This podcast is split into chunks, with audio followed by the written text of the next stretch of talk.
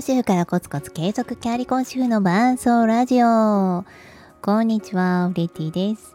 このチャンネルは子育て、仕事、キャリア、全部諦めたくないよな。でも忙しい。そんな風に思っているあなたと共に歩んでいくキャリコン主婦オリティの伴奏ラジオでございます。えー、っと、6月4日ですね、今日日曜日3時47分でございます。今日はね、めちゃくちゃハードでして、朝8時半ぐらいから、えーまあ、こう田植え体験っていうのがあったんですけれども、その、まあ、田植え体験の前に、えー、まずは田植えをするところを鳴らす生き物をこう捕まえたり、ザリガニを捕まえたりするっていう、まあ、ところに行きまして、朝8時半から、まあ、ゆるゆるとですね、えー、寄り道しながら。で、それを終えて、お昼ご飯食べた後に、田植えをして、えー、で、さらにその田植えのところで、お友達ができたんですよね。ありがたいことに。で、同じ小学校だっていうことで、その子と待ち合わせをして、えー、おやつだけ食べて、また公園に行きました、子供たち。はい。で、私は、まあ、晩ご飯の用意をサクサクっとして、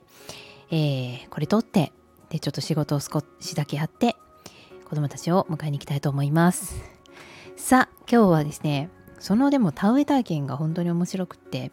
で、田植え体験というよりはですねその田植え体験を手伝ってくださっている方がおそらく地域のあの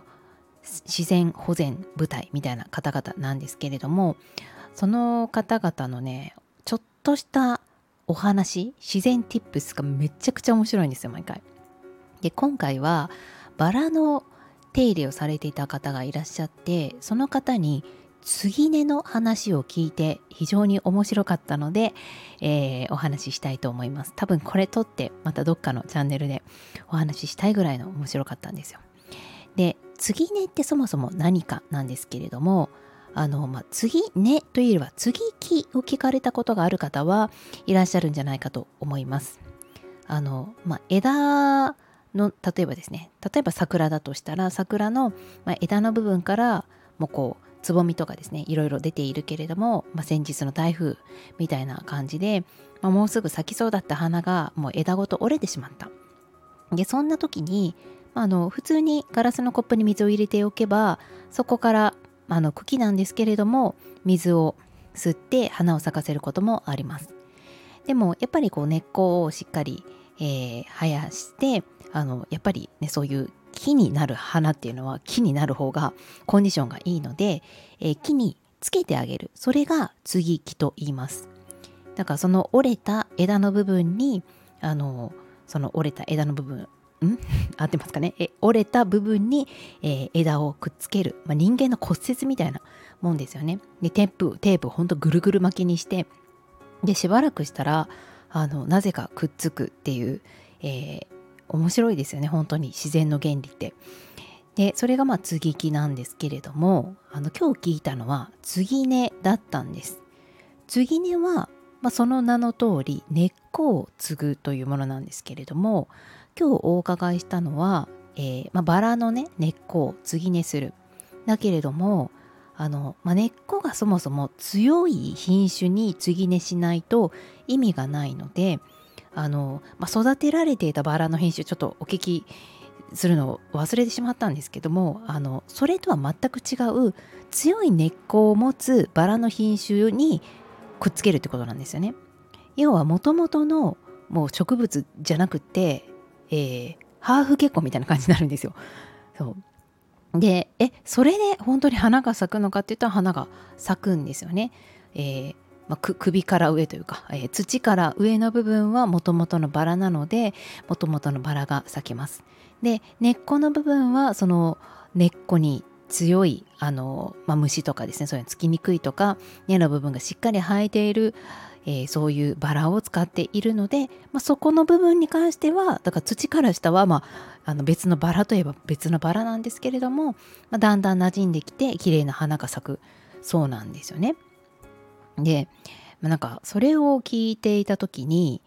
根っこを生やすとか、まあ、そもそもこう人間としてねこう根を張るって、まあ、その地に永住するとかそこの専門分野にこう熟知するまでこう学び続けるとかこう専門にしていくとか結構こうあの継続していって力になるまで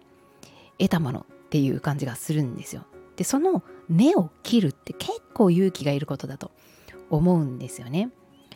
うんまあ、引っ越しとかでもそうですよね。もう長年親しんだ30年親しんだ土地を離れて新しい土地でいろんな人間関係とかを築いていくってなるとえってやっぱりなるじゃないですか。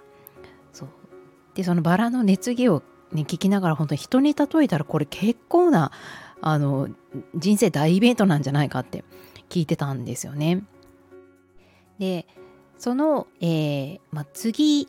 木の場合その土から上の部分を継ぐ場合と根を継ぐ場合では目的が違っているということなんですけれども、えー、土から上のそのさっきの枝が折れちゃって、えー、折れたところに継ぐというのは、まあ、修繕っていうところももちろんありますし、えー、まあ、若い何かを、まあ、プラスする結構こうリンゴとかを作る時に品種を新しく、えー、品種改良って言葉もありますけれども作ったりする時はその継ぎ木をやるようなんですね。なので土台の部分は変わらないけれども新しい情報を取り入れるという感じです。逆に根の部分は栄養をこれからね取っていくその根の部分を継ぐわけなのですけど、えー、土から上の部分は元気なんですって。でもえー、まあ、老朽化といいますか、えー、年々年を取っていてあの土から上は元気だけども根っこがどうも調子が悪いと。だから花も咲かせられるし茎もそれなりに伸びるんだけどもやっぱり根っこがもう長年張りすぎて、えー、栄養もちょっとこう吸い取りが悪くなっているので変えるというものなんですよ。まさに人間の老化なんですよね。でその場合はえー、根の張りを強くするために、まあ、根っこをですねくっつけるんですけど土から上はそのままなんですよ。そうだから新しい情報を取り入れるというよりは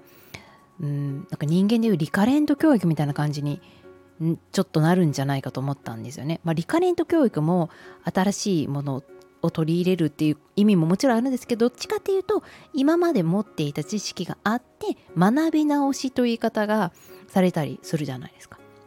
だからもともとあったものプラス、えー、それを強化させるっていう感じなんですね。もともとの、えー、持ちモンスター なんか今パズドラが出ていましたけどもともとの持ち、ま、モンスターは変えずにそれを強化させるっていう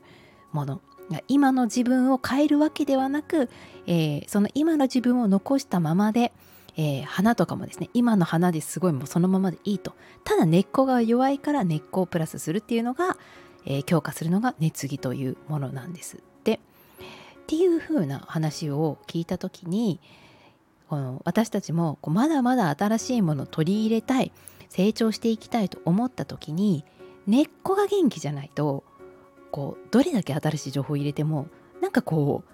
う伸び止まりがあるというか花もいっぱい咲くんですけど結構ちっちゃい花で止まっちゃってることがあるんじゃないかと思ったんですよね。なので私はその話を聞いてこう自分が、まあ、花を咲かせたいとかねいろいろやりたいこともあるけれども根っこの部分は果たして元気なのかっていうのをちょっと原点に変えて、えー、こう自分と向き合いたいと思ったそんなお話でございました、えー、それでは声に行きたい行きたいと思います。またね